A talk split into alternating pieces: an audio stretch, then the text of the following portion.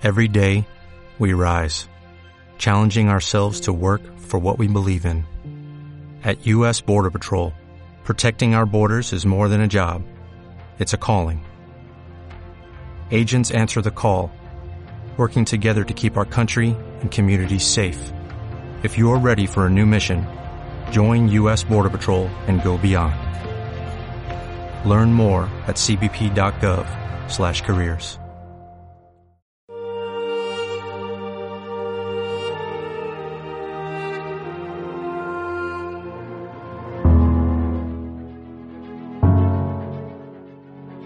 En aquel tiempo dijo Jesús a la gente, El reino de los cielos se parece a un tesoro escondido en el campo.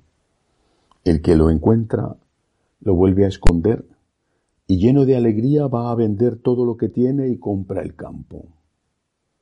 El reino de los cielos se parece también a un comerciante en perlas finas, que al encontrar una de gran valor, se va a vender todo lo que tiene y la compra. Palabra del Señor.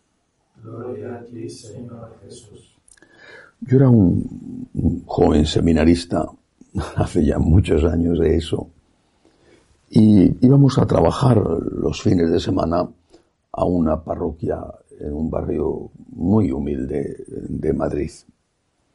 El sacerdote que atendía esa parroquia era un buen sacerdote. Había en la zona de la parroquia había una comunidad de religiosas jóvenes, eran religiosas de una de las congregaciones franciscanas y hacían un gran trabajo con la gente del barrio, con aquella gente, casi todos eran personas necesitadas, gente muy humilde. Eh, un día, hablando con una de estas monjas, una religiosa joven, mayor que yo, porque era casi un niño yo entonces, me dijo, no sé cómo era la conversación, pero no lo he olvidado. Me dijo, yo me he consagrado al reino. Al reino. No dijo ni siquiera al reino de los cielos, no. Yo estoy consagrada al reino. Yo era un muchacho, en fin, estaba empezando a estudiar, no tenía idea de teología y casi de nada, pero, pero a mí aquello no, me produjo un ruido extraño dentro. Y yo, meditando sobre eso, dije, pues yo no me he consagrado al reino. De otras cosas, ¿qué es el reino? Reino de los cielos, ¿y eso qué es? Yo sentí que no era lo mío.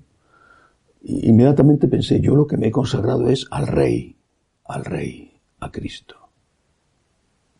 Porque el reino, porque Jesús no habla del reino, eh, habla del reino de los cielos, bueno, pero quitándole lo de los cielos, que se lo han quitado, es decir, han suprimido toda la referencia a la, eh, a la vida eterna, a, la, a lo trascendente, se ha convertido en un concepto ideológico. ¿Qué es el reino?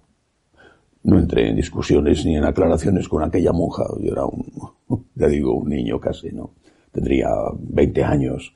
Bueno, no entré en aclaraciones, que era una buena mujer además. Pero el reino eh, es lo que hablan, lo que hablan muchos de los de la teología de la liberación. Ya no es el reino de los cielos, es el reino en la tierra. ¿Cómo es el reino en la tierra? ¿El reino de quién? ¿El reino de los políticos? ¿El reino de la hoz y el martillo? ¿El reino de los campos de concentración?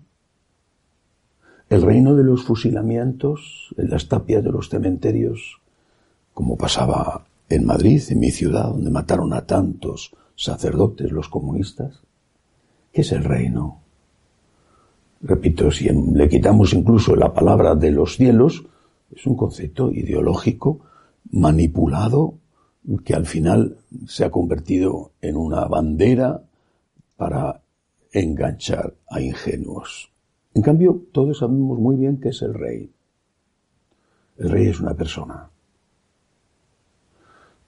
Ese reino, pues ese reino que no sé qué es, digo que para muchos es, pues la patria eh, sin clases que predicó Marx y que aplicó eh, Stalin mandando a todos los disidentes a los gulags en Siberia. Bueno, el reino no ha muerto por mí en la cruz. ¿eh?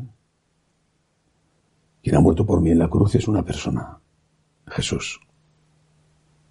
Cristo es el Rey. En España, como, como somos un reino, afortunadamente, se dice viva el Rey.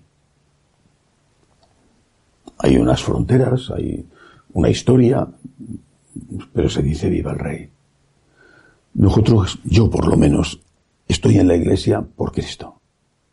Y siempre lo tuve muy claro. Para mí, lo primero es Cristo.